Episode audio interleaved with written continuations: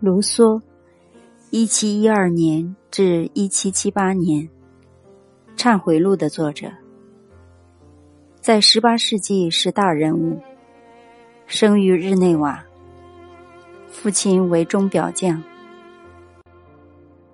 比起伏尔泰从小生活豪华，出入上流社会，卢梭的出身中下层社会，成就不论阶层的高下。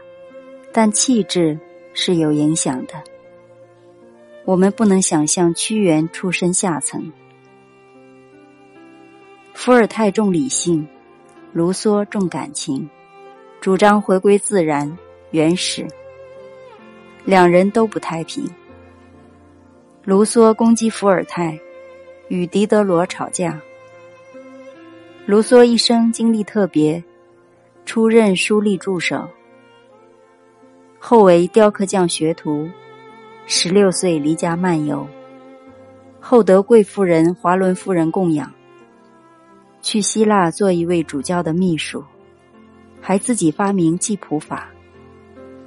后来，他到威尼斯当法国公使的秘书，也在巴黎任百科全书作者。三十七岁，成书《论科学与艺术》。发表野蛮人比文明人更高明的观点，成名。又成书《新爱洛启斯》，提倡感情至上。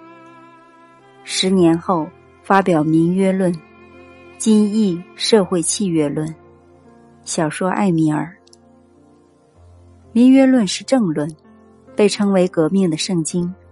这种书，我们要有一个历史的坐标来看。